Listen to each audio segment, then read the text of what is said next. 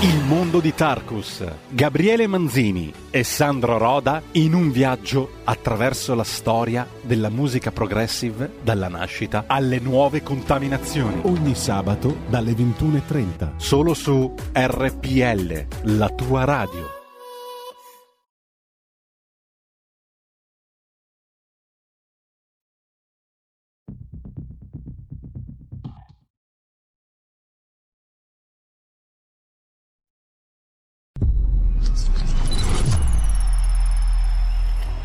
Va ora in onda Zoom, 90 minuti in mezzo ai fatti. Conduce Antonino Danna. Amiche e amici miei, ma non dell'avventura, buongiorno, siete sulle magiche, magiche, magiche onde di RPL, questo è Zoom 90 minuti in mezzo ai fatti.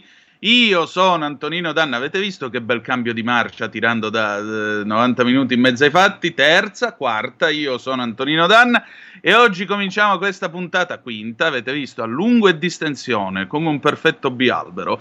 Eh, cominciamo questa puntata del, di giovedì 16 settembre dell'anno del Signore 2021, puntata ah, ristretta perché oggi chiudiamo alle 11.30 e stavolta sì, alle 11.30, ladies and gentlemen, avremo il grande ritorno di Fabrizio Graffione la Lega Liguria. Ebbene sì, ebbene sì, torna il mitico Fabri Graffione, per cui ci sarà e niente, noi faremo invece la nostra consueta puntata. Domani invece sapete che è venerdì, quindi avremo Viviani e Formentini perché eh, ci sarà il momento di Zoom Green e diplomaticamente. Cominciamo subito la nostra trasmissione. Voglio salutare in plancia comando il nostro nocchiero, il nostro eh, grandissimo Roberto Colombo. Vi ricordo, date il sangue in ospedale serve sempre, specialmente in questo periodo, perché vi dovete ricordare che chi salva una vita salva il mondo intero. Cominciamo la nostra trasmissione, ladies and gentlemen, con un gran pezzo da ballo, perché tra poco parleremo di palestre. Con che cosa?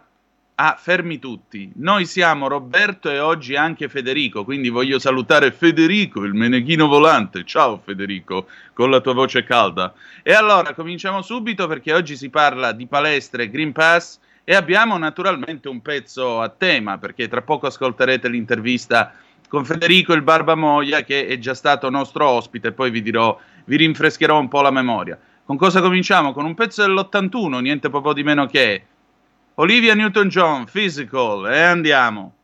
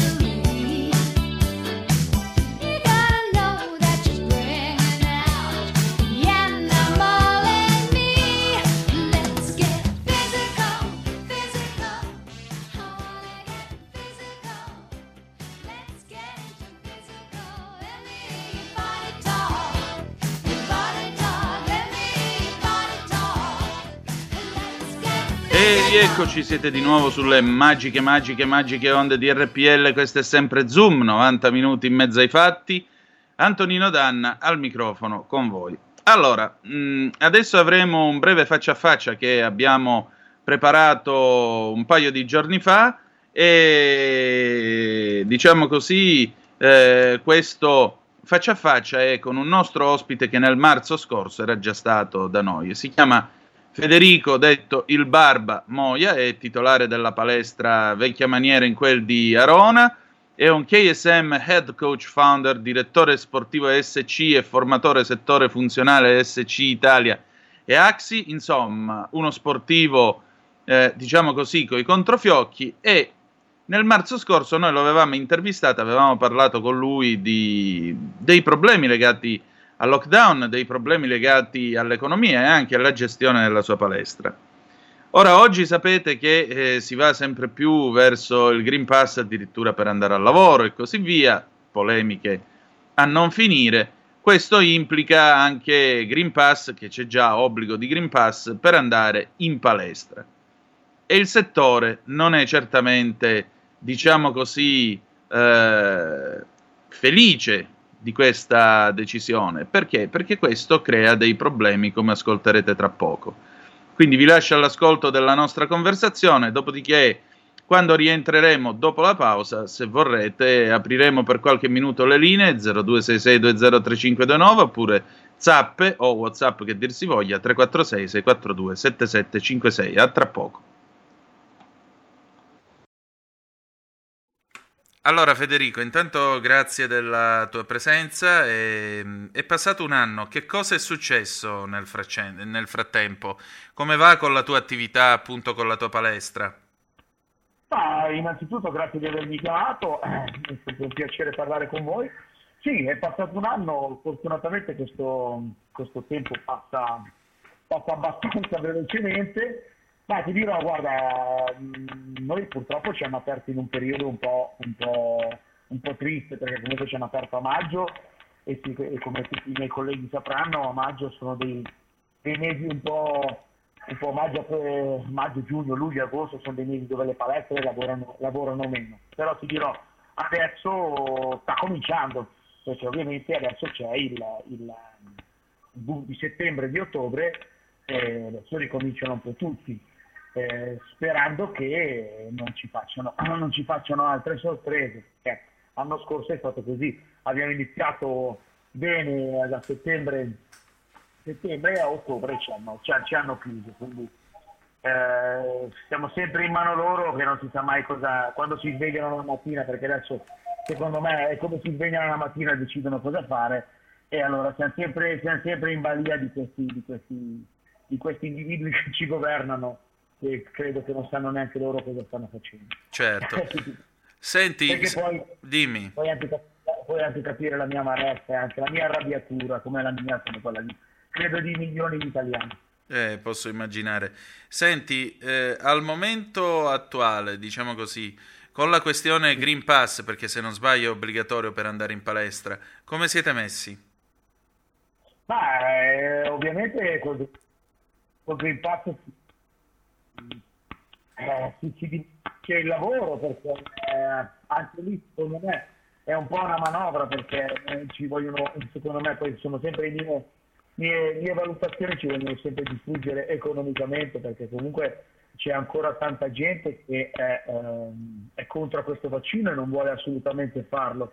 Io sono sempre dell'idea della libertà di, di scelta e di espressione, quindi se uno si vuole vaccinare che si vaccini, se uno non si vuole vaccinare non si vaccini. Il problema è che nei ristoranti, nelle palestre, se ci si obbliga a, ehm, a esibire il Green Pass, eh, ovviamente chi non, è, chi non, è, vaccinato non viene. E eh, ti dico, io guardando nel, nel, nel mio piccolo, sono molto di più quelli che non si sono vaccinati che quelli che si sono vaccinati, quindi di conseguenza il mio lavoro diminuisce drasticamente diminuiscono gli incassi, però le spese rimangono sempre le stesse. Sono sempre storie già raccontate, purtroppo non devo spiegare niente a nessuno perché anche i miei colleghi non solo sanno già come, come, come, come si muovono questi, questi tipi di, di, di, Senti, più o, meno, più o meno, diciamo così, come valutazione, eh, quelli senza Green Pass eh, che mancato introito ti causano in percentuale? Tu quanti incassi ah, di meno? Ah, io guarda, io credo che, eh, ma ti posso, dare, ti posso dare in palestra, i vaccinati no, e qua siamo a un 70-30, eh? 70 ah. non vaccinati, 30 vaccinati, quindi posso, ti, ti, puoi fare capire anche gli incassi cosa, cosa come, come, come sono. Ecco, insomma, diciamo che questa misura che in teoria doveva spingere le persone a vaccinarsi, nella realtà non solo non le ha spinte, ma ti sta creando un problema di lavoro. Ma certo, come sta creando un problema di lavoro a me, come lo credo che lo creerà in futuro ai ristoranti, che adesso meno male, io vivo in una zona, io vivo da Roma nel, sul Lago Maggiore, quindi è una zona turistica, quindi i ristoratori hanno la possibilità di eh, avere persone fuori che mangiano, ma adesso che comincia l'inverno, quando la gente non potrà più stare fuori, vorrà, vorrà, ci sarà sicuramente anche per loro un, un calo a picco dei, dei, dei, dei, clienti, perché io sento anche eh, quando parlano anche qui in palestra, dicono a me se mi non fanno entrare quest'inverno al, al, ristorante io me ne sto beatamente a casa e me lo ordino oppure me lo faccio io a casa. Quindi anche lì è sempre, è sempre un'arma a doppio taglio. Secondo me comunque è una manovra economica per distruggerci, perché, perché fondamentalmente non c'è neanche un metodo di giudizio, perché tu mi obblighi ad avere il Green Pass per entrare in palestra quando determinati luoghi, determinati locali non lo chiedono e se ne fregano tutti. È sempre, è sempre il discorso, o tutti o nessuno, come le chiusure, o tutti o nessuno non è chiudere un settore e lasciarne aperto un altro. La stessa cosa è Green Pass. Certi, certi ambienti te lo chiedono, certi ambienti no. E allora cosa, cosa, cosa, cosa mi significa questa cosa, no? Non certo. so se sei certo. d'accordo con me, ma, ma, ma è, è, è, così. Però comunque gli affari si abbassano perché comunque la gente non vuole vaccinarsi perché comunque ha paura di questo vaccino. Ah, io non, non, li, non li biasimo perché anche questa storia che mi dicono eh ma voi eh, il Provax non so, non è Provax e meno Novax, a me non mi interessa. Però mi dice, eh, tu sei stato militare, i vaccini li hai fatti, i vaccini da bambino li hai fatti, ho capito, però sono stati vaccini che sono stati, io non sono né un virologo né un dottore, però io vado a, uh, a logica, che, che, dovrebbero farlo un po' tutti. Non stato, i, i vaccini, quelli, quelli, quelli prima, non, nessuno ci ha mai detto firma qui lo scarico di responsabilità. Perché? Perché comunque eh, erano vaccini testati in anni e quindi erano vaccini sicuri. Perché tu sei sicuro di questo vaccino, lo dobbiamo fare per salvare il mondo e poi tu mi fai, mi fai firmare una delibera che mi, se mi succede qualcosa sono cavoli miei. E io ti dico, nel mio piccolo sempre, perché io mi baso nel mio piccolo, ho visto gente che è stata più male di quella che è stata bene. Cioè, non, cioè eh, anche lì bisogna, e ripeto, sono un dottore, io non non sono nessuno. Vado a logica. E uno ha avuto la fede, un mio cliente di 23 anni è arrivato a un e mezzo con la l'altro gli è venuto l'infarto, saranno coincidenze, boh, non lo so, però insomma queste robe qua, e non solo a me, eh, è morta questa ragazzina di 13 anni a Firenze, cioè insomma il vaccino deve curare, non ti deve... Non ti deve Beh, cose... insomma Insomma, mi sembra, però, mi sembra però che nelle terapie intensive su 10 persone che sono ricoverate, eh, 9 sono senza vaccino e una è vaccinata. Quindi ora qua sta diventando che il vaccino ammazza. Dai ragazzi, cerchiamo di non, di non cadere anche in queste cose. C'è molta propaganda Novax pure, va detto. Molta immondizia che gira anche sul web, attenzione. Però anche lì la logica, perché tu eh, col Green Pass eh, perché col vaccino tu puoi prendere il Covid, attenzione, eh. tu col Green Pass puoi entrare dentro in un locale, ok, non ti controlla, mentre io non ho il Green Pass faccio un tampone, il mio mm. tampone è reale perché me lo fanno in 48 ore e mi dice che io sono negativo. Mm. Se io entro nel ristorante negativo e tu col Green Pass non te lo controllano, però sei vaccinato e puoi prenderlo lo stesso, lo attacchi anche a me. E allora, e allora lì le dinamiche come sono, scusa? Sei più sicuro tu col Green Pass o sono più sicuro io col, col tampone? Sono più sicuro io col vaccino perché comunque gli effetti del Covid sono molto più bassi rispetto a quelli di chi vaccinato non è. Perché io non finisco nella terapia intensiva con, una, con un bel tubo infilato dentro la gola del respiratore. E attenzione. Io sono sempre anche lì che purtroppo eh, sono sempre anche delle mie idee, che sono sempre delle mie idee, eh, bisogna sempre vedere la verità qual è perché la, la stampa è sempre un po' è stata sempre un po' pilotata da, da, soprattutto le reti nazionali sono sempre state un po' pilotate dal governo e secondo me dicono anche un po' quello che gli, gli viene detto di dire. Quindi insomma come deve essere da una parte come deve essere anche dall'altra. Non bisogna credere tutto da una parte e non bisogna credere tutto dall'altra parte io poi, io poi rispetto comunque chi vuole fare il vaccino e chi non lo vuole fare io rispetto entrambi eh, anche perché ci sono stati degli epidemiologi che dice la cosa più sbagliata è vaccinare in un'epidemia. Però vabbè, ripeto, io non sono né un virologo e non, voglio, e non voglio neanche addentrarmi a queste cose qua. Io voglio, essere, voglio, voglio dire solo che ognuno deve avere la libertà di scelta. Benissimo. Farlo, Ma infatti la democrazia si basa sulla persuasione. Senti, Senti, ma eh, in tutto questo da quanto tempo avete riaperto e più o meno quant'è la frequentazione? Soprattutto che effetti economici, che risultati economici vi aspettate dalla fine di quest'anno? Ma guarda, io ti dirò, eh, noi siamo partiti bene, poi beh, noi fortunatamente nella zona, nell'ambiente siamo abbastanza conosciuti, quindi eh, tra l'altro aspettavano che aprivamo. Abbiamo aperto a maggio, adesso non mi ricordo bene la, la data, mi sembra il 27, una roba del genere. Diciamo, siamo partiti ovviamente nei, nei mesi estivi un po' a rilento, adesso stiamo ricominciando, ricominciando ad andare.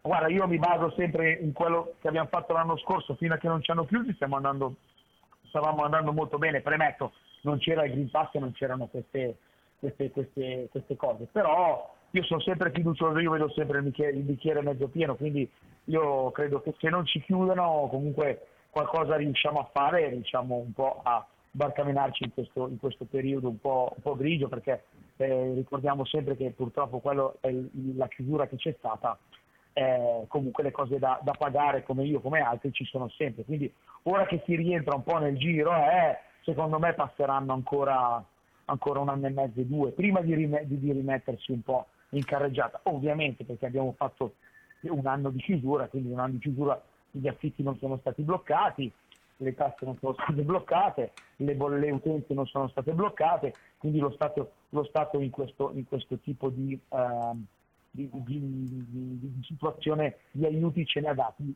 meno di zero. E quindi dobbiamo sempre, come sempre, rimboccarci le maniche e cercare di stare a galla con le nostre forze quando insomma eh, tutti questi aiuti che, ci, che, che, che promettevano che c'erano non c'è stato assolutamente niente e non mi aspetto neanche che ci siano in futuro perché tanto non ci saranno. Ecco appunto, infatti ti volevo chiedere, ma ristori, aiuti, potenza di fuoco che era stata anche promessa dall'allora Premier eh, Conte e invece?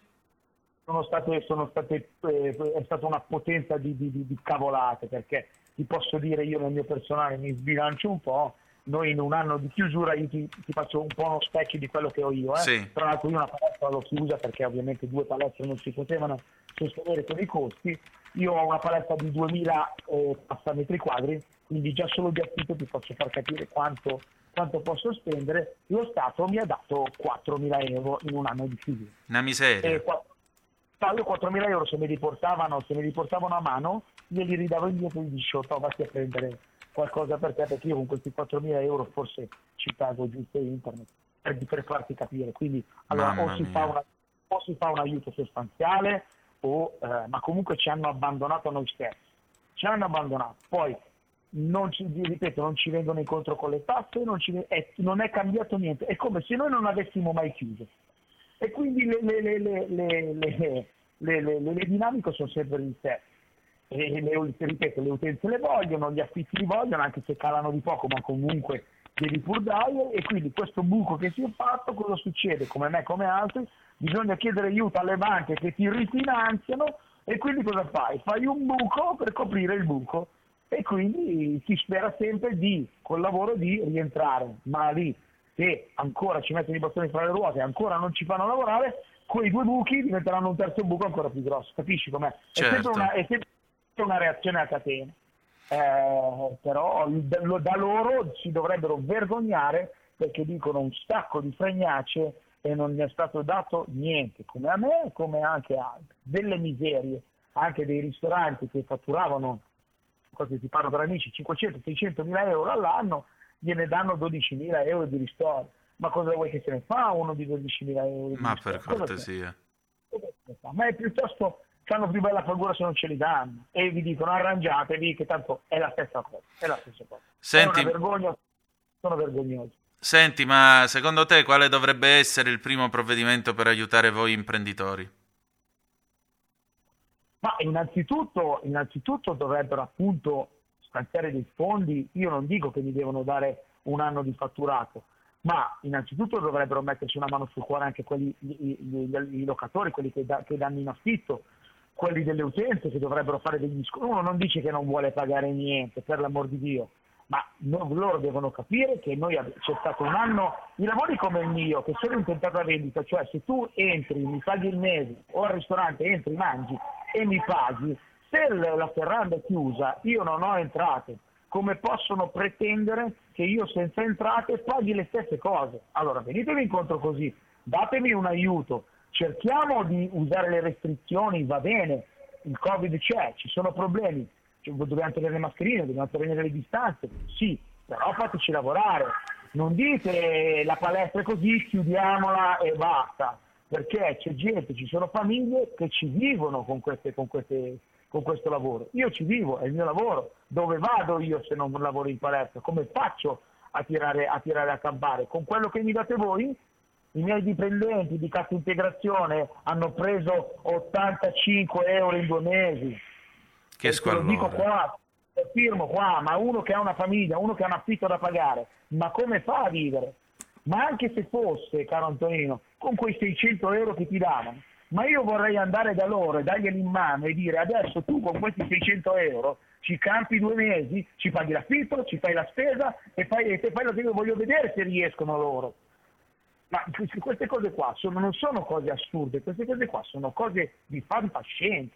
La gente pretende che con, con, delle briciole mandiamo avanti le aziende, mandiamo, diamo da mangiare ai nostri figli e andiamo, andiamo avanti così.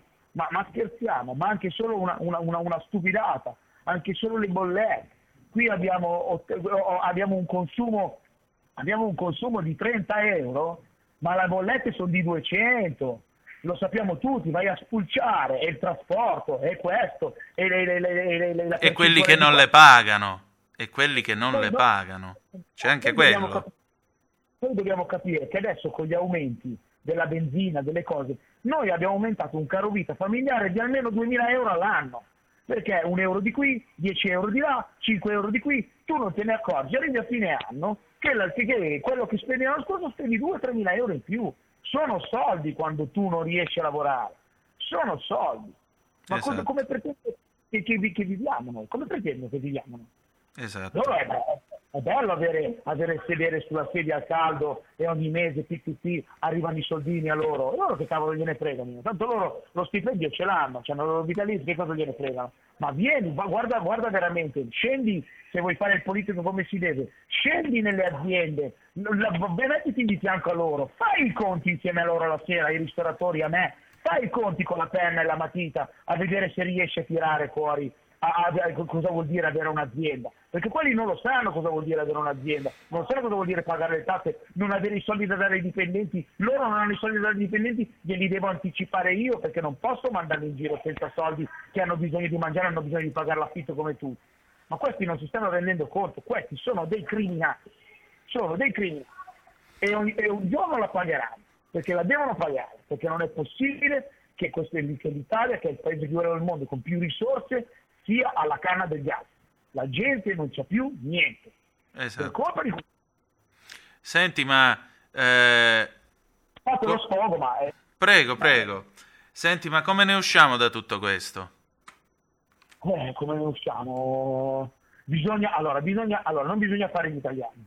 Se ci devono dare delle regole dobbiamo rispettare, perché io sono il primo che rispetta le regole però mi devono dare la possibilità, perché l'italiano è sempre quello che ma sì, ma la mascherina, ma sì, ma questo, ma sì, ma quello, si, si sa come siamo noi, no? Mm. Però dobbiamo stare, noi adesso dobbiamo stare alle regole e loro ci devono dare la possibilità di lavorare, perché non è che chiediamo il mondo, noi chiediamo la possibilità di stare aperti, lavorare guadagnare per pagare quello che abbiamo indietro, non per fare la bella vita, per andare in vacanza, per andare sulle barche a, fare, a, a sbocciare l'oceano, noi dobbiamo solo lavorare per riuscire a pagare quello che abbiamo indietro e magari rimettere da parte quello che abbiamo messo noi, perché abbiamo messo noi i nostri risparmi per stare in piedi, li abbiamo messi noi di tacca nostra, e ritornare ad avere magari un gruzzolo di risparmi per poi, per poi andare avanti col futuro. Solo ci devono permettere solo di lavorare e devono essere un attimino un po' più elastici sul discorso di tasse e sul discorso di ma tu pensi che cambierà? Ma per me non cambia niente.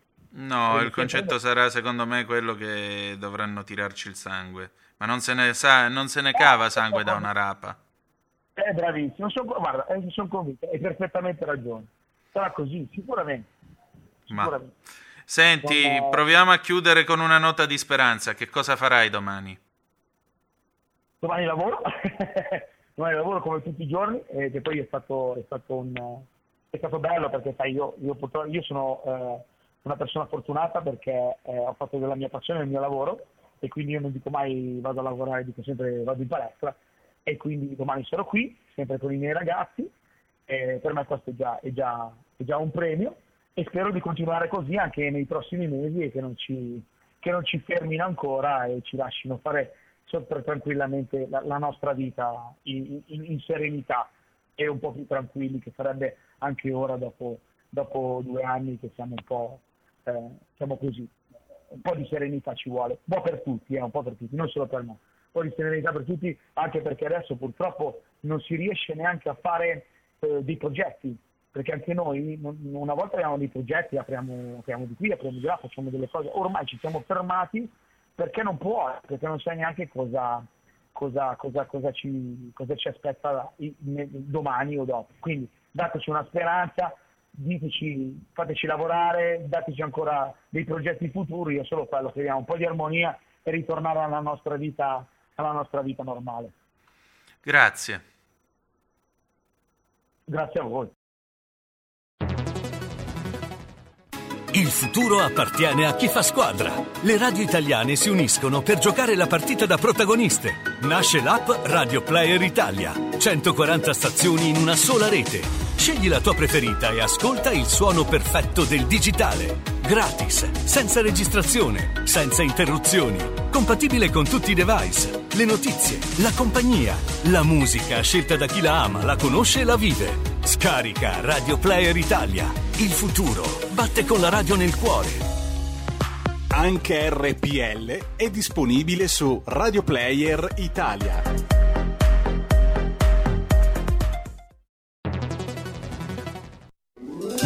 Stai ascoltando RPL. La tua voce libera, senza filtri né censura. La tua radio.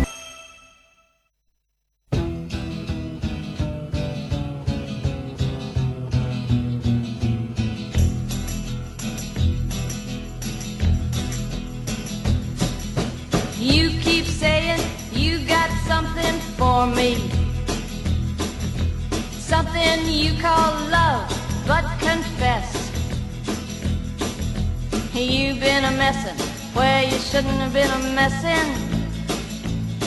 And now someone else is getting all your best.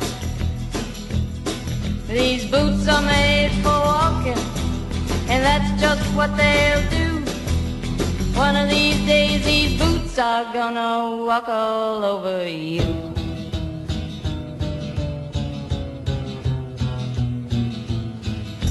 Yeah. You keep lying when you ought to be truthing. And you keep losing when you ought to not bet. You keep saying when you ought to be a changing. Now what's right is right, but you ain't been right yet. These boots are made for walking, and that's just what they'll do. One of these days these boots are gonna walk all over you.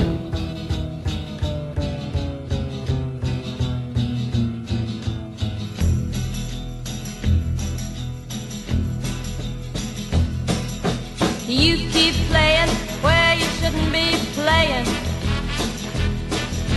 And you keep thinking that you'll never get burned. I just found me a brand new box of matches, yeah. And what he knows you ain't had time to learn. These boots are made for walking, and that's just what they'll do. One of these days these boots are gonna walk all over you.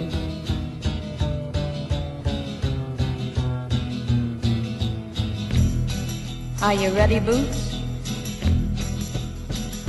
Start walking.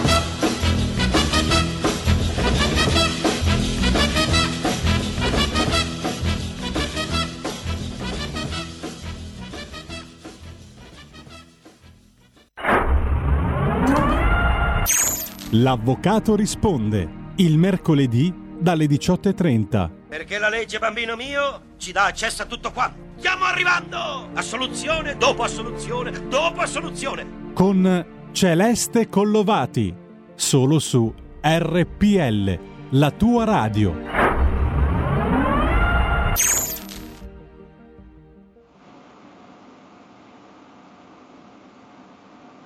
E rieccoci, siete di nuovo sulle magiche, magiche, magiche onde di RPL. Questo è Zoom 90 minuti in mezzo ai fatti. Antonino Danna al microfono di nuovo con voi. Avete ascoltato l'intervento del nostro Federico Moia, avete ascoltato anche questo pezzone del 1965 di Nancy Sinatra. Uh, These boots are made for walking. Questi stivali sono fatti per camminare divenne così popolare che i soldati in Vietnam lo cantavano durante le marce. E questo è il Vietnam che noi stiamo attraversando, specialmente gli imprenditori di questo paese che come potete ascoltare grondano letteralmente sangue.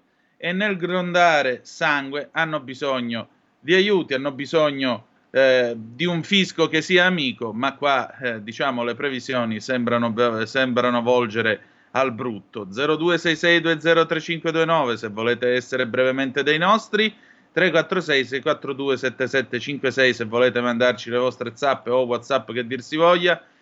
Abbiamo una telefonata, pronto chi è là? Pronto, ciao Antonino, sono Francesco. Ciao. Maestro, buondì, dimmi. Grazie. Ho sentito quello che ha detto il mio concittadino che ha la palestra, che conosco di vista questo ragazzo. Eh, purtroppo ha detto Sì. delle, cose, delle cose vere. Diciamo che non sono tanto d'accordo sul discorso come tu hai detto, appunto, da puntualizzare il discorso che il vaccino fa morire. Su quello lì no, però tutto il resto che ha detto è la cruda realtà. Io avevo anche telefonato anche i mesi scorsi per dare una proposta, più che altro per un settore che è ancora quello più bastonato di tutti, che sono quelle di- delle discoteche, che è l'ambiente dove sguazzo io, diciamo. Allora, eh, adesso dal momento che c'è il discorso vaccino Green Pass, io avevo detto, se Mm. per riaprire questo settore che movimenta soldi, dà lavoro a tante famiglie, a tanta gente, perché lo spettacolo non è quello che si mette lì a suonare la chitarrina, io che faccio il DJ, la cubista e il barista che c'è dentro. Cioè è una cosa seria, sono praticamente considerate anche delle industrie perché c'è lavoro e danno lavoro anche esternamente che si devono provvigionare di ristorazione, eh, le cose da Certo. bere e tutto quello che ne consegue. La, la mia proposta è questa qua, per far riaprire il settore. Dal momento che c'è il Green Pass, allora chi ha due vaccini come io ho fatto la doppia dose, che ho il mio bel Green Pass, ok, farei fare un tampone di scrupolo a gratis ed entri dentro se, se va tutto bene. Per chi invece non è vaccinato, un tampone a prezzo calmierato, non a 30 euro come sento che costa. Una cosa che la metti insieme col biglietto, penso che anche il presidente del SIB, che è quello delle discoteche, così, troverebbe un accordo col governo per far ripartire questo settore che è praticamente fermo. Alcune discoteche hanno mascherato un pochettino il discorso di fare quest'estate con la musica d'ascolto, ristorazione e poi un po' si balla, però sei sempre lì che viaggi sul filo del rasoio perché se ti arriva un controllo e tutti ballano, locale chiude, il gestore prende la multa e viene fuori un cinema. Ecco, io, io avevo buttato lì questa idea qua, che siccome Radio RTL viene ascoltata anche dai nostri politici onorevoli, senatori che hanno un filo diretto col governo, col signor Draghi, fate questa proposta qua, almeno fate ripartire quel settore che ha bisogno di ripartire, che crea lavoro, crea economia e, e paga anche le tasse, eh, tra l'altro, tra SIAE, costi di tari, affitti e tutto. Movimenta soldi. Mettetevi anche voi una mano sul cuore, sulla coscienza e fate ripartire il settore delle sale da balmo. Grazie Antonino, ti saluto e buona continuazione di trasmissione. Grazie. Grazie a te. Altra telefonata, pronto chi è là? Buongiorno, sono Mimmo da Montefalco. Mi Benvenuto. sentite? Grazie, grazie. Io volevo suggerire, io no, suggerire a Salvini di non appoggiare il ritorno all'energia nucleare, perché non si sa che fine faremo fra una, due, tre, dieci generazioni. L'energia rinnovabile veramente sono solamente due, quelle eoliche e quelle idroelettriche.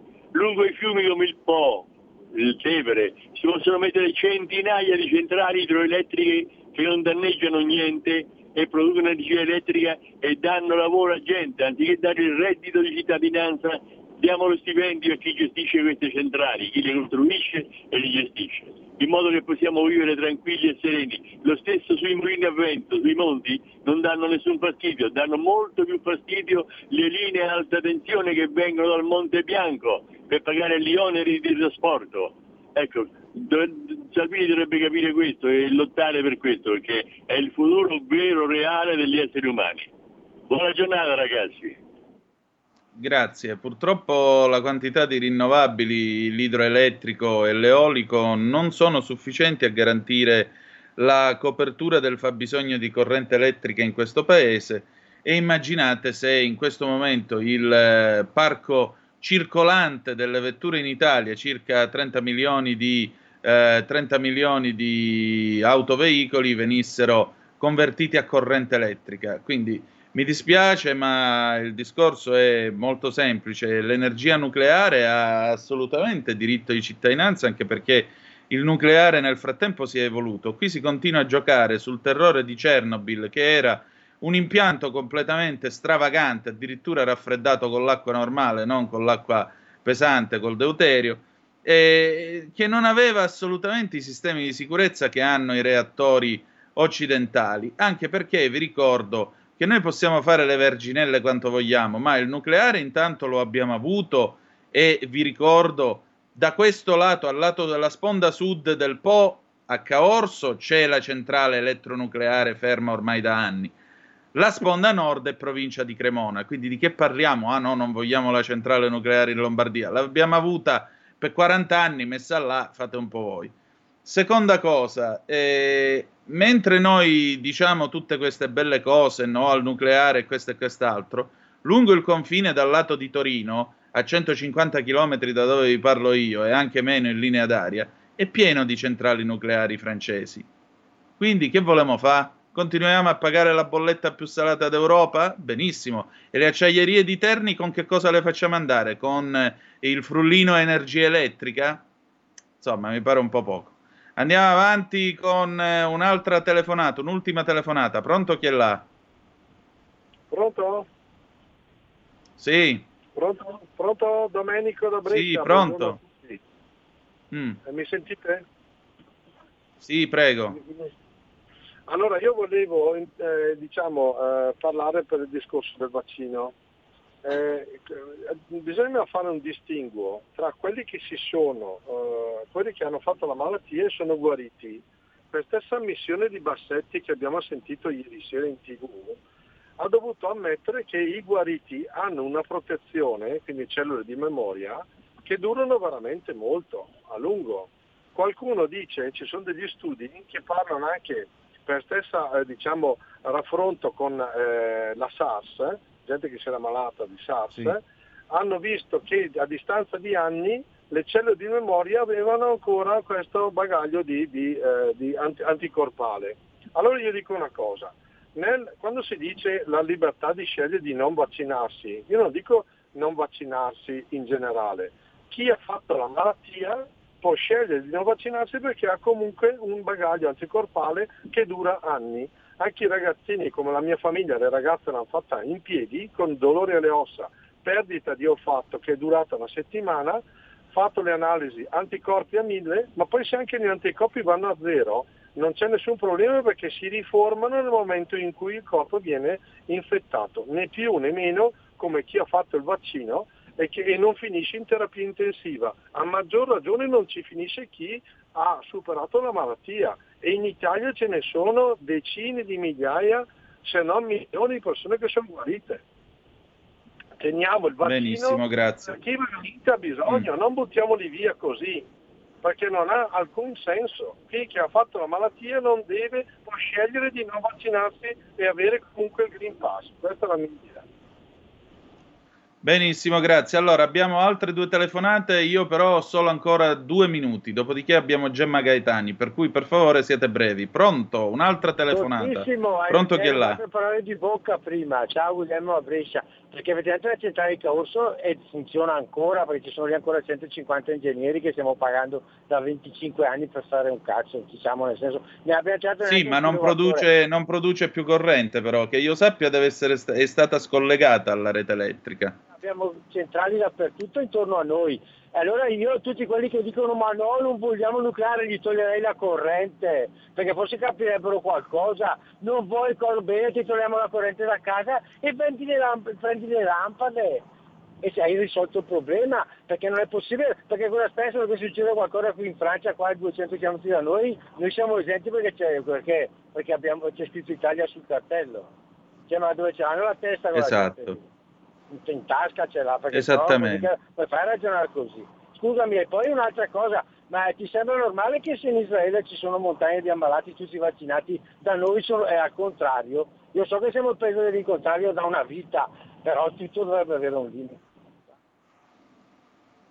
Va bene, grazie. E in Israele ci sono montagne di, di- di ammalati. Il punto è che eh, certamente hanno avuto dei problemi per quanto riguarda tutta la gestione della pandemia. Ed è altrettanto vero, a proposito del parlare di memoria di chi ha avuto il Covid, delle cellule del Covid, mm, eh, di memoria degli anticorpi, scusate, ed è altrettanto vero che questo concetto era alla base del plasma iperimmune, eh, che era la cura del dottor De Donno. Ricordatevelo, c'è anche il libro al momento a disposizione. Mi raccomando, continuiamo a ricordare tutto questo, anche perché in Israele, appunto, stanno sviluppando un farmaco anti-Covid proprio sulla base degli anticorpi dei guariti, guarda caso, e tra un po' ci rivenderanno la cura che era stata ideata da quelli del Poma e del San Matteo di Pavia e naturalmente ci diranno che invece è una cura completamente nuova. Oltre al danno, la beffa, no? Cornuti e mazziati. Alcune zappe, dopodiché mandiamo in onda Gemma Gaetani. Noi non vogliamo il nucleare, ma l'Alta Val Susa è vicina alla Francia.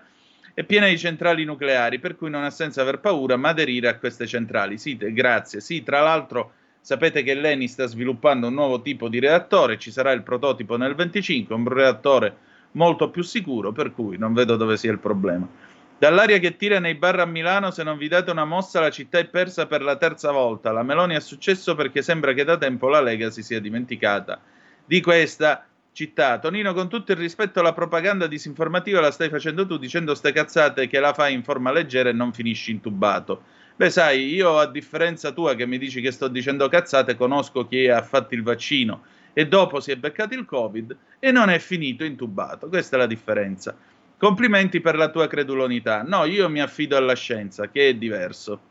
Guarda, Israele, dove la maggioranza di terapia intensiva è vaccinati seconda e terza dose, oltre i morti, sei inascoltabile quando te ne esci con queste cose di pure ideologia e non dati evidenti. No, torno a ripetere, io mi affido alla scienza. Tra l'altro vi informo che il professor Galli stamattina al Corriere della Sera addirittura diceva che, secondo quanto ha detto Fauci, tra sei mesi il Covid sarà derubricato, quindi non sparirà, ma diventerà, secondo lui, qualcosa, diciamo così, che passerà in cavalleria.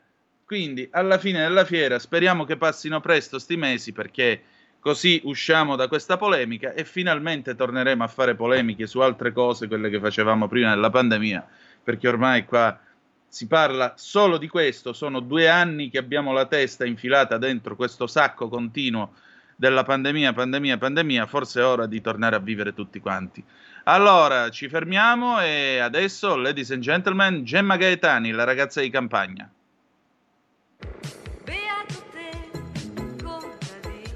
La ragazza di campagna con Gemma Gaetani.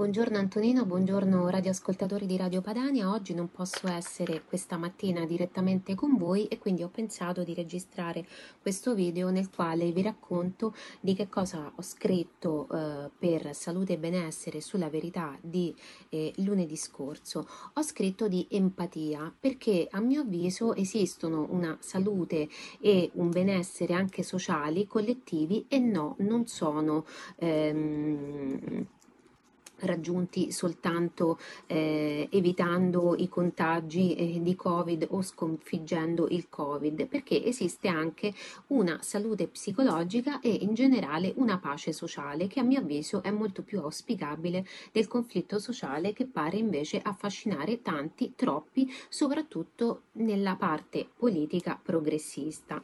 Eh, questo mio articolo ha preso le mosse da una vicenda che mi ha colpito molto e di cui sicuramente avrete avuto notizia notizia anche voi, e cioè avrete sentito parlare di Roman Pastore, questo ragazzo ventunenne candidato nella lista azione di Carlo Calenda nel terzo municipio di Roma, laddove è candidato anche Cristian Raimo, eh, che sicuramente eh, conoscerete. Eh, c'è stata una polemica che è nata su Twitter eh, perché Roman Pastore eh, aveva criticato oh, politicamente, intendo, il reddito di cittadinanza ehm, e aveva appunto mh, delle fotografie nel quale aveva al polso un orologio orologio che vale circa 30.000 euro. Ed è stato detto da alcuni appunto che appartengono all'area della sinistra mh, più piddina che eh, renziana, eh, che questo non, è, non, era in linea, non era in qualche modo eh, morale. la polemica è, eh, è, cresciuta naturalmente e io sono rimasta abbastanza esterefatta quando ho visto che dopo che Roman Pastore ha spiegato qual era per lui il vero valore di quell'orologio, cioè il fatto che fosse eh, un eh, regalo oh, del padre, un'eredità del padre mancato anzitempo, io appunto ho visto che neanche questa spiegazione ha eh, pacificato le critiche politiche eh, di queste persone, sono rimasta allibita perché addirittura la critica è, è, continuata, è montata e poi si è trasformata in un articolo scritto appunto da Christian Raimo nel quale egli teorizza proprio la liceità dell'odio politico cioè di classe, cioè sociale. Cioè lui dice che l'odio personale è una cosa ed è criticabile, che l'odio invece di classe è giusto che esista, è giusto che i poveri odino i ricchi e vogliano le loro risorse. Riassumendo il senso di quest'articolo che è stato condiviso su, su, su internet con addirittura l'hashtag ghigliottina, il senso era questo. Allora io ho trovato che, come purtroppo succede molto spesso, si fosse fatto ricorso a mh, mm, una eh, modalità eh, innanzitutto di pensiero, ma poi propagandistica che è molto in auge nella parte politica progressista, e cioè la riduzione di un concetto eh, all'uso a senso unico, cioè quando bisogna essere resilienti, cioè resistere all'urto della pandemia, noi dobbiamo farlo sopportando eh, zone rosse, questo e quell'altro, di tutto e di più. Però chi ci amministra, chi governa il, il bene pubblico può anche dare delle prove di eh, resilienza, cioè di resistenza alla gestione della cosa eh, assolutamente deficitarie, tanto che ci sono delle indagini in corso, quindi evidentemente non è eh, acclarato che tutto sia stato fatto come andava fatto fatto. La stessa cosa fanno a sinistra con l'umanità. Allora, eh, si, può, si deve essere umani, restate umani, siate umani e così via, soltanto nei confronti del eh, eh, che poi magari viene appunto valutato essere un clandestino, cioè qualcuno che non aveva diritto di stare qui, ma noi nel frattempo lo abbiamo accolto, mantenuto, eccetera, eccetera. Eh, ma queste stesse persone che ci dicono che dovremmo essere umani e come si deve essere umani sono poi le persone che eh, definiscono coloro che non vogliono vaccinarsi in assenza di obbligo vaccinale, che quindi esercitano comunque un diritto dal punto di vista squisitamente legali, legale, appunto chiamano queste persone sorci, auspicano appunto che vengano trattate col piombo e insomma, come vediamo, no, c'è una piccola contraddizione, cioè una grandissima contraddizione perché da chi mi vorrebbe spiegare cosa vuol dire essere umani, io mi aspetto una umanità a prova di bomba, cioè una umanità, un comportamento umano oggettivamente acclarabile. Il famoso concetto della intolleranza eh, nei confronti degli intolleranti non è accettabile, anche perché abbiamo ormai capito eh, che è un'arma retorica eh, spesso utilizzata nell'area politica progressista. Ehm, dobbiamo dire che eh, anche Raimo appunto teorizza in pratica un'empatia obbligata da parte di Pastore, cioè gli dice ti devi vendere il tuo orologio e, e, e, prendi 300 orologi che valgono 100 euro o 100 che ne valgono 300 e li vai a donare a quelle persone che non ce li hanno e tu guardi l'ora sul cellulare. E questa è una eh, imposizione eh, di empatia a senso unico, perché si può non avere avuto empatia nei confronti della, mh, del lutto personale del ragazzo, continuare a valutare quell'orologio soltanto per il suo valore economico e non per il valore affettivo, a mio avviso Roman Pastore lo avrebbe portato al polso anche se eh, fosse costato 300 euro. Questo è quello che fanno appunto eh, nell'area dove troppo spesso eh, i concetti vengono falsificati, oltre che strumentalizzati, usati appunto eh, così ridotti ad un uso a senso unico, vengono anche falsificati, raccontati come ciò che non sono. Che cos'è quindi esattamente l'empatia? Allora, da nessuna parte eh, quelli che si sono occupati eh, in maniera professionistica proprio di, e professionale di empatia eh, hanno teorizzato che l'empatia debba essere a senso unico, soltanto da una parte verso l'altra e non e non vicendevole, perché invece è così, l'empatia deve essere vicendevole. Ce lo dice innanzitutto Laura Boella, filosofa, ex insegnante di filosofia morale alla Statale di Milano, che ha scritto un bellissimo libro che si intitola Sentire l'altro, nel quale la filosofa spiega come oggi si abbia una concezione sbagliata di empatia, cioè la si confonda con la simpatia, con la compassione, oppure la si eserciti in una maniera che non ci permette di sentire veramente l'altro, ciò che è l'empatia. Lei spiega, per esempio, che quando eh, ascoltiamo eh, le vicende dell'altro, riusciamo ad entrare in empatia vera con lui soltanto se facciamo il vuoto dentro di noi e allochiamo all'interno di noi ciò che l'altro ci sta dicendo, ci sta raccontando di sé, perché altrimenti Pensiamo di esercitare dell'empatia, ma non stiamo sentendo l'altro, stiamo sentendo noi. Facciamo un esempio spicciolo. Se uno mi racconta di un incidente stradale che ha avuto e io per capire il dolore fisico che ha provato quando si è rotto, non lo so, un, il gomito, eh, cerco, allora mi, mi distraggo e, mi, e, cerco di ricordarmi che dolore fisico ho sentito io quella volta che per esempio stavo mettendo un chiodo e, e mi sono presa con il martello il, il dito io sto spostando l'attenzione dall'altro e sto cercando, certo con una buona intenzione, io sto cercando di capire l'altro, però con, con un metodo che è sbagliato perché io cerco di arrivare all'altro tramite me, tramite la mediazione della mia esperienza. Invece capire l'altro, sentire l'altro, secondo la Boella, vuol dire accogliere totalmente in sé la sua esperienza e per percepire al 100% la sua esperienza, io devo permettere all'altro di esistere, di raccontarmela e così via.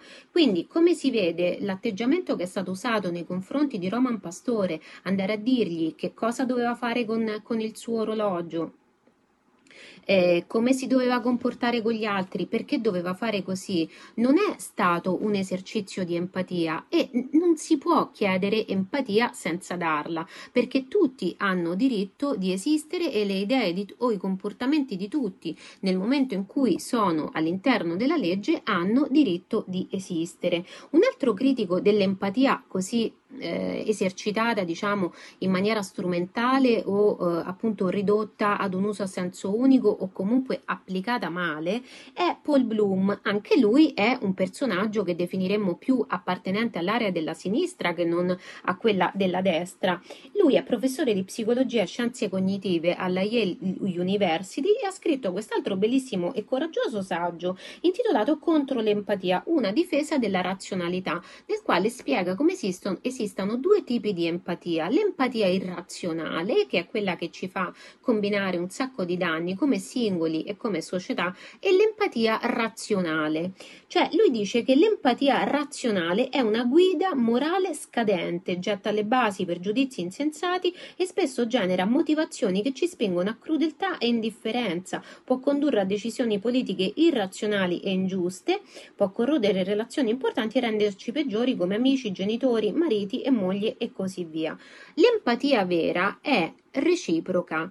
Allora, perfino Jean-Jacques Rousseau, se vogliamo fare dei riferimenti politici, che è un riferimento anch'egli dell'area della sinistra, non di certo della, de, delle altre aree politiche, Ecco, perfino Jean-Jacques Rousseau, quando teorizzò nel contratto sociale la eh, volontà generale, lo Stato sociale, Rousseau non concepiva questa nuova società come l'esercizio del dominio della volontà della ehm, maggioranza sulla minoranza, come si fa in democrazia.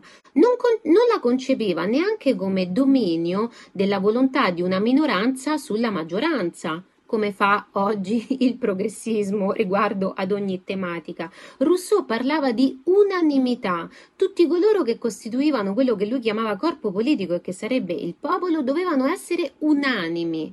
Ciascuno doveva desiderare doveva avere come oggetto della propria volontà qualcosa che avrebbe fatto bene a se stesso e all'altro. Se ognuno era vicendevole nei confronti degli altri, allora si poteva giungere alla volontà generale, perché lui diceva Ciascuno di noi mette in comune la propria persona e ogni proprio potere sotto la suprema direzione della volontà generale, ciascuno, non solo una parte della società. Diceva ancora, quando ciascuno pretende di essere felice soltanto per se stesso, non vi può essere alcuna felicità per la patria e diceva queste cose, cioè era importante l'unanimità, per colui che appunto era un teorico, in sostanza potremmo, possiamo definirlo oggi, del comunismo, perché lui diceva lo Stato sociale è vantaggioso per gli uomini solo a condizione che essi abbiano tutti qualcosa e che nessuno di loro abbia niente di troppo, quindi non che nessuno di loro abbia niente. Quindi bisognava poi, sempre in virtù dell'unanimità, si sarebbe dovuto stabilire che cos'era il troppo, ma di concerto come appunto non mi pare proprio che eh, si concepisca eh, a sinistra nel momento in cui si va appunto da un ragazzo di 21 anni a dirgli che cosa deve fare con l'orologio che gli ha lasciato suo padre in virtù di una fantomatica giustizia sociale. Ogni parte politica ha una propria concezione di giustizia, eh, di giustizia sociale e a mio avviso è molto più importante in questo periodo invece eh, agire per la pace sociale proprio perché il conflitto diciamo che non porta a buoni lidi. Ci ricordiamo tutti che cosa è successo quando appunto, per esempio, terroristi come le Brigate Rosse agirono in nome di quella che secondo loro era la giustizia eh, sociale. Allora, io sono riuscita a mettere all'interno di questo pezzo che vi invito appunto a recuperare se non lo avete letto e leggere anche la ricetta di un dolce empatico. È eh, la torta di Padre Pio, si chiama così, si tratta di un pane dolce, si prepara un impasto in più giorni, a un certo punto eh, della preparazione si tolgono delle... Mh, mm, eh, dei bicchieri di questo impasto e si regalano a tre persone. Vi metterò eh, la ricetta all'interno di un commento sotto il post eh, di Facebook dal quale, di YouTube dal quale insomma state vedendo questo mio video. Io vi ringrazio per l'attenzione e vi auguro eh, buon proseguimento. Ciao!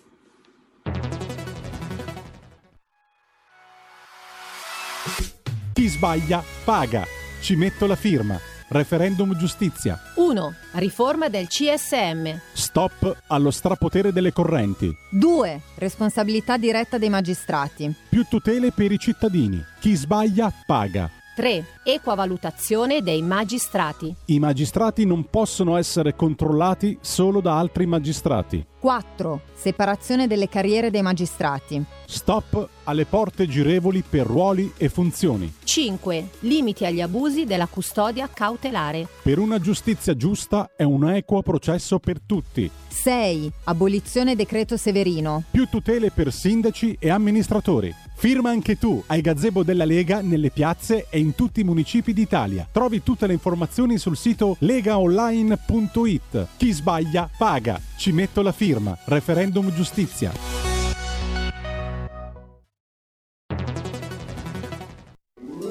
Stai ascoltando RPL. la tua voce libera, senza filtri né censura. La tua radio.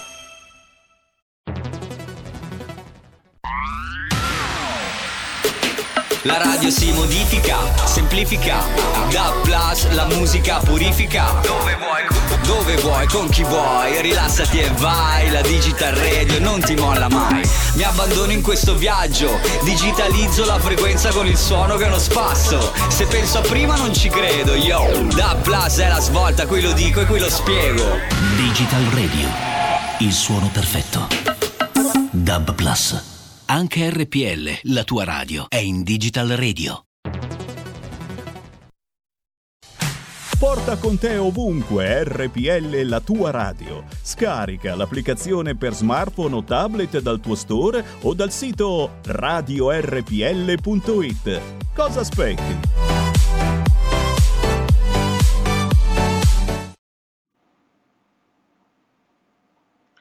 E rieccoci, siete di nuovo sulle magiche, magiche, magiche onde di RPL. Questo è Zoom, 90 minuti in mezzo ai fatti. Antonino Danna al microfono con voi. Io sono grato a Gemma Gaetani che è sempre molto puntuale e precisa, specialmente in queste riflessioni che riguardano anche la società, quello che noi siamo, dovremmo essere nei confronti degli altri. Io vi invito a seguirla sulla verità ogni lunedì con il suo spazio salute e benessere e la ringrazio ancora una volta per eh, la sua lucida analisi che naturalmente condivido.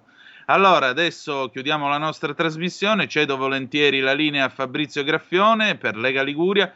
Fabrizio, bentornato e buon lavoro allora. Ciao, grazie a te, grazie a tutti i nostri Ciao, radioascoltatori, buongiorno da Genova e dalla Liguria. Allora, c'è stato un bellissimo, veramente un bellissimo mare, bellissimo tempo fino a ieri, l'altro ieri sostanzialmente. Oggi, stamattina eh, ha piovuto, c'è stato un temporale su Genova, su- su- sulla Liguria, adesso c'è il cielo coperto, ma si è aperto, si è inaugurato il Polo nautico di Genova. Ne parleremo tra poco a fine collegamento con il nostro terzo ospite, il capogruppo regionale Stefano Mai. Intanto abbiamo in linea come primo ospite della nostra mattinata per lo spazio Lega Liguria eh, Claudio Garbarino, che è consigliere delegato alla città metropolitana di Genova, perché come sapete si sono iniziate le scuole e quindi anche qua a Genova con qualche novità perché gli studenti possono, anche universitari, potranno, possono andare eh, gratis sugli autobus, mi sembra, è un progetto che è stato realizzato grazie al nostro Garbarino. Ciao Claudio, ci sei? Buongiorno a tutti, Ciao, buongiorno. grazie dell'invito. do- grazie Allora. per l'intervento. Dove ti trovi in questo momento? Allora io oggi mi trovo a Torriglia perché come sapete il, il consigliere delegato ha eh, diciamo, il suo lavoro e in più fa anche il consigliere delegato che è equivalente all'assessore. Io come incarico in città metropolitana ho sia i trasporti che il piano strategico. Il piano strategico è quell'assessorato che va a recuperare i soldi e poi li distribuisce tramite progetti dei vari comuni che sono 66 più il comune di Genova 67 per eh, sviluppare il territorio. Noi abbiamo le due Perfetto. riviere. Allora partiamo subito col nostro primo tema della mattinata, è quello dei, eh, dei trasporti gratuiti anche per gli universitari. Una- un, un progetto che hai seguito tu personalmente. Di cosa si tratta? Allora, inizialmente eh, io ieri l'ho portato in coordinamento, che è la riunione fra eh, tutti gli assessori, gli otto assessori e il sindaco della città metropolitana, per eh, iniziare con la gratuità per le nuove matricole dell'università, per estenderlo su tutta la città metropolitana, per dare un servizio e uno sgravio alle famiglie. Questo è passato, adesso il, il, bisognerà cercare di coprire il, il, buco che si creerà diciamo, del mancato introito. Comunque siamo tutti d'accordo per dare questo sostegno. L'obiettivo finale è quello di trovare le risorse per sgravare le famiglie e mandare i nostri ragazzi dal liceo fino all'università gratuitamente o con un minimo obolo diciamo, sul, sul tesseramento in modo che si venga ad aiutare le famiglie, specialmente quelle delle riviere dell'entroterra, che devono prendere i mezzi per far studiare i propri figli. Benissimo, per quanto riguarda invece il piano strategico mi sembra eh, che abbiano risposto quasi tutti i comuni eh, della provincia di Genova. Allora, eh, adesso praticamente col PNRR ci sono eh, molti soldi stanziati. Il problema qual è? Che i piccoli comuni non sono organizzati per fare i progetti. Pronto? Sì, sì, vai avanti, ti sentiamo sì, bene. Scusate, pensavo fosse caduta la linea. Eh, dicevo che noi adesso come città metropolitana, l'obiettivo di città metropolitana è stato quello di fare da eh, capofila per riuscire a reperire queste risorse. Eh, faccio un esempio di quello che è già in essere. Il progetto Qualità dell'abitare è un progetto diviso in tre tranche, levante, ponente ed entroterra, dove hanno partecipato non tutti ma una parte dei comuni con dei progetti e sono stati finanziati.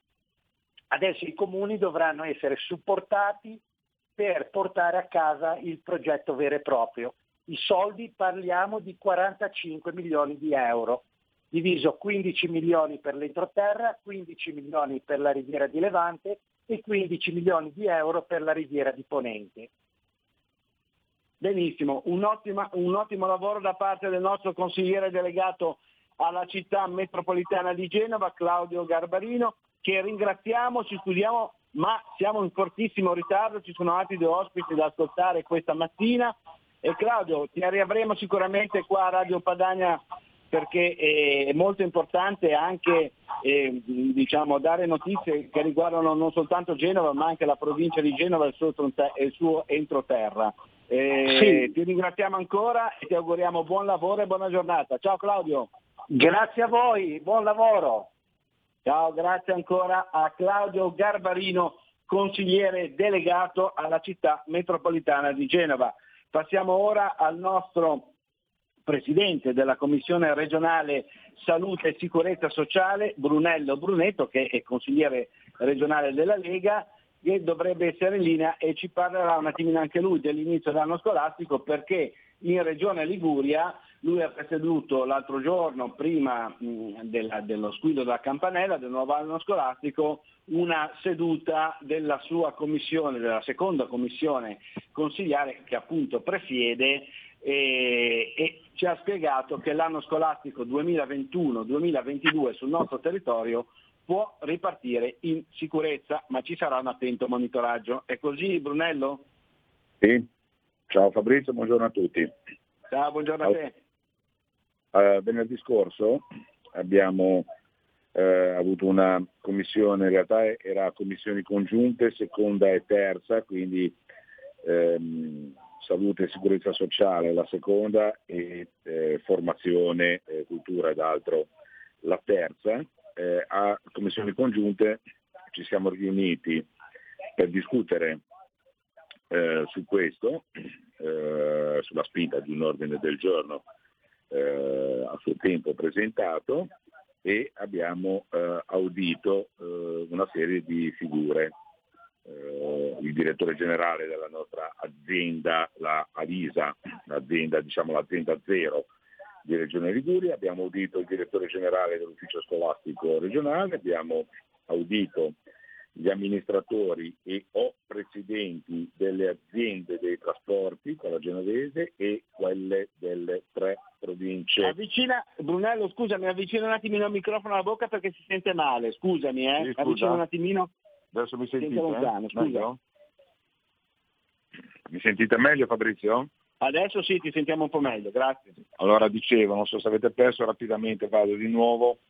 Abbiamo ehm, organizzato una riunione congiunta seconda e terza venerdì eh, 10 settembre. Eh, la seconda è salute e sicurezza sociale, la terza commissione è, è formazione, cultura, scuola.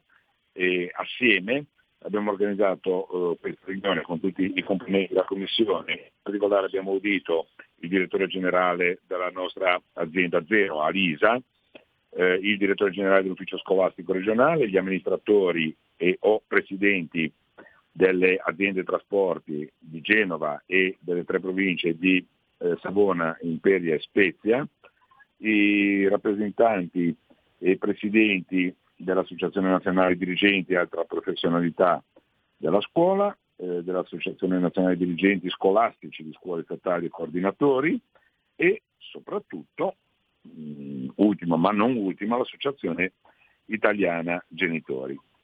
Ehm, allora, eh, abbiamo fatto il punto eh, quindi eh, sotto tre eh, punti di vista, eh, quello sanitario, quello dei trasporti e soprattutto quello degli ambienti scolastici.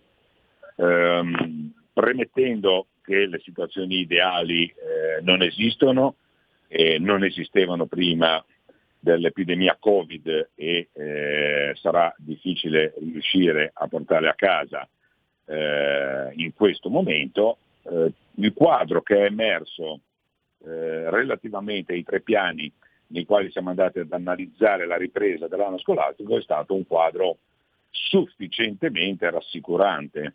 Eh, andiamo a declinare, ehm, il direttore generale di Alisa ci ha parlato eh, di una eh, iniziale campionatura con test salivari eh, su eh, alcuni istituti scolastici eh, individuati eh, per provincia eh, e, vedremo, e vedremo le risultanze dell'andamento epidemiologico in base a questi test salivari.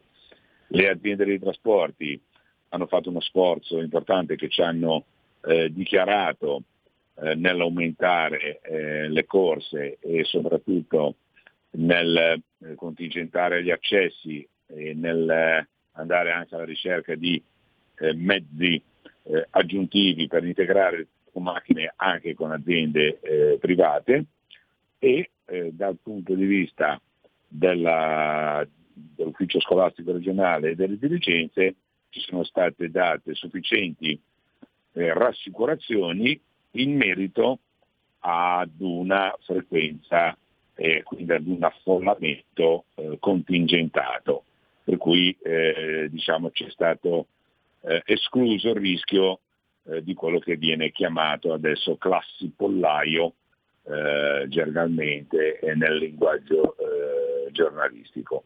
Quindi su queste tre eh, situazioni diciamo che ci siamo sentiti di dare un esito positivo a questa, a questa audizione di commissioni congiunte, eh, ovviamente però prendendo l'impegno ad un eh, monitoraggio eh, attento della situazione, quindi periodicamente eh, e quando se ne ravvisi necessità ci sarà una rapidissima convocazione nuovamente delle due commissioni per rifare il punto della situazione laddove emergessero eh, degli elementi tali da eh, suggerire eh, di nuovo di audire le persone.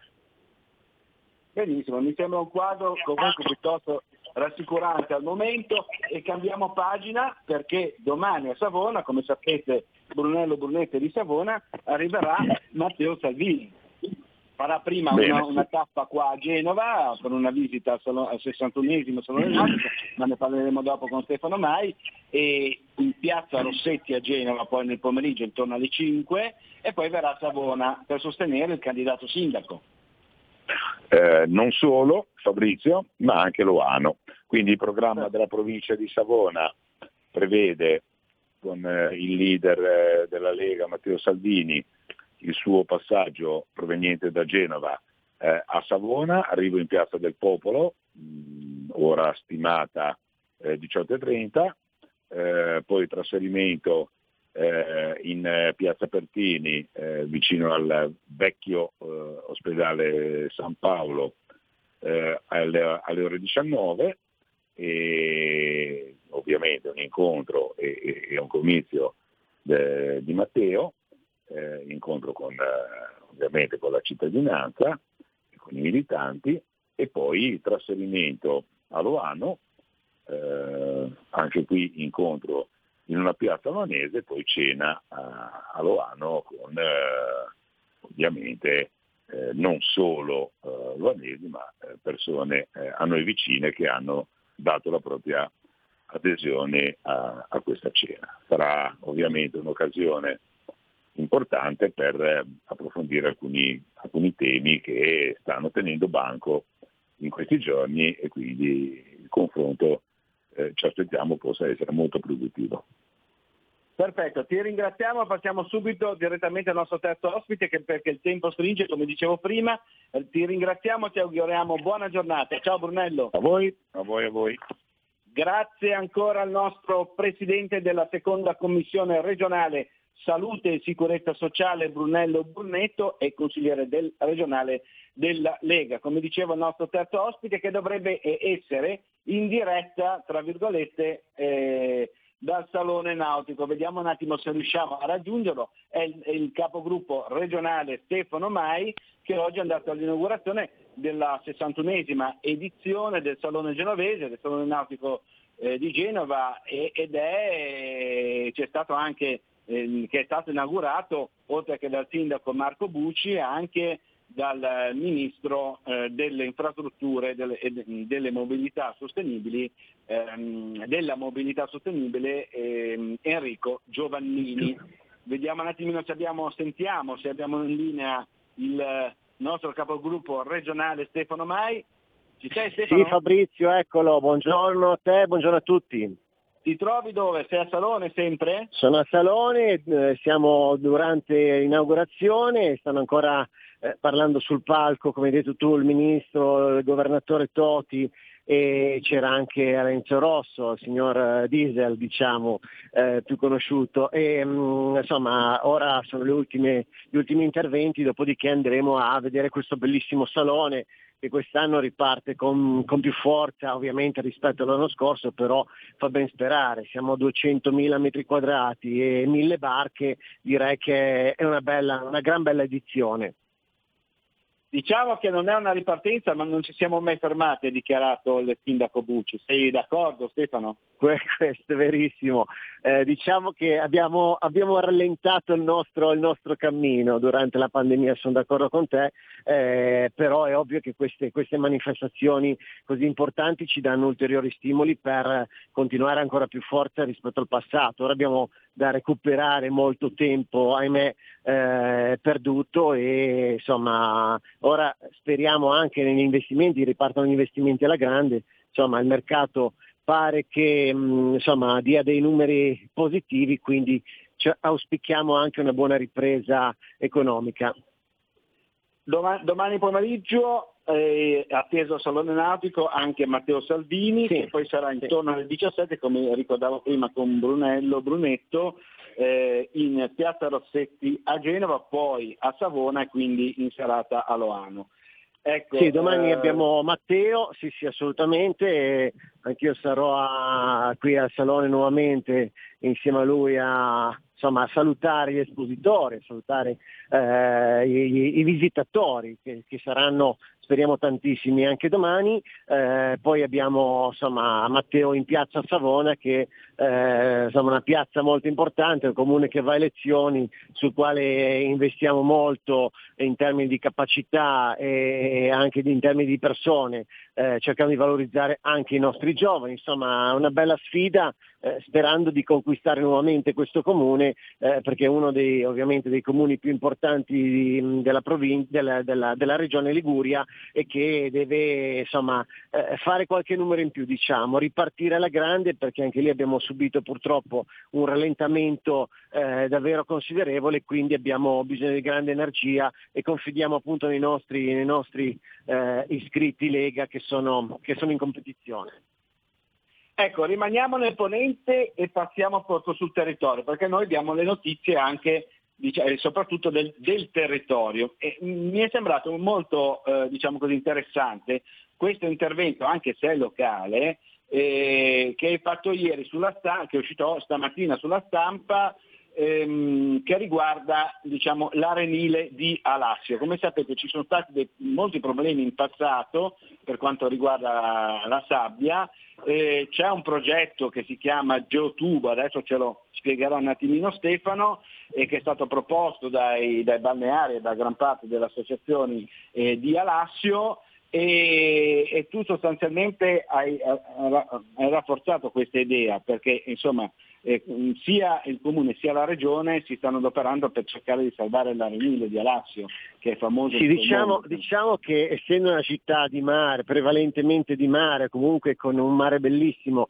e una costa veramente importante che insomma, ci fa ben sperare ogni stagione turistica, eh, vedendo molti, molti visitatori, e purtroppo è anche soggetta a mareggiate di notevole intensità. E ricordiamo, ahimè, quella del 2018 che aveva devastato gran parte delle nostre spiagge e delle nostre città, eh, anche ovviamente l'entroterra, ma aveva colpito con maggior violenza sulla costa e la spiaggia spiaggia di Alasso era, è stata una di quelle più colpite. Eh, la, pensate che il, il, mare era entrato non solamente nel budello, ovviamente aveva devastato i locali eh, su, sulla spiaggia, ma era entrato anche nel budello e nella strada parallela verso, verso monte, quindi un eh, danno considerevole. Ehm, si sono fatti ripascimenti anche grazie al, al governo Conte 1, insomma, dove la Lega era protagonista, che ci ha consentito di avere delle risorse importanti per eh, ripristinare insomma, ai danni che avevamo, danni che avevamo avuto in quell'occasione, e, eh, però il problema è sempre lo stesso, le mareggiate continuano a portare via la nostra spiaggia. Quindi da tempo si sono messi in campo studi, eh, professoroni per capire che cosa fare, poi alla fine dai balneari, di categoria è uscita questa soluzione, una soluzione veloce, economica, che si chiama geotubo. Consiste in un tubo che viene riempito di sabbia sul posto un tubo del diametro di due metri e eh, legandone diciamo, due insiemi con appositi eh, ehm, insomma, tecniche sono ormai consolidate, studiate e eh, provate, certificate, ehm, potrebbe risolvere diciamo, questo problema delle mareggiate che quindi impatterebbero su questo tubo, sarebbe sostanzialmente come una, bi- una diga soffolta, quindi una diga sottomarina e eh, allenterebbe la violenza del mare. Mm, purtroppo in questi ultimi giorni pare che alcuni tecnici, adesso non so esattamente se siano di regione o, o che eh, sono invece per non mettere nulla a mare ma fare continuamente i ripascimenti, io ho detto i ripascimenti di sabbia vanno bene ma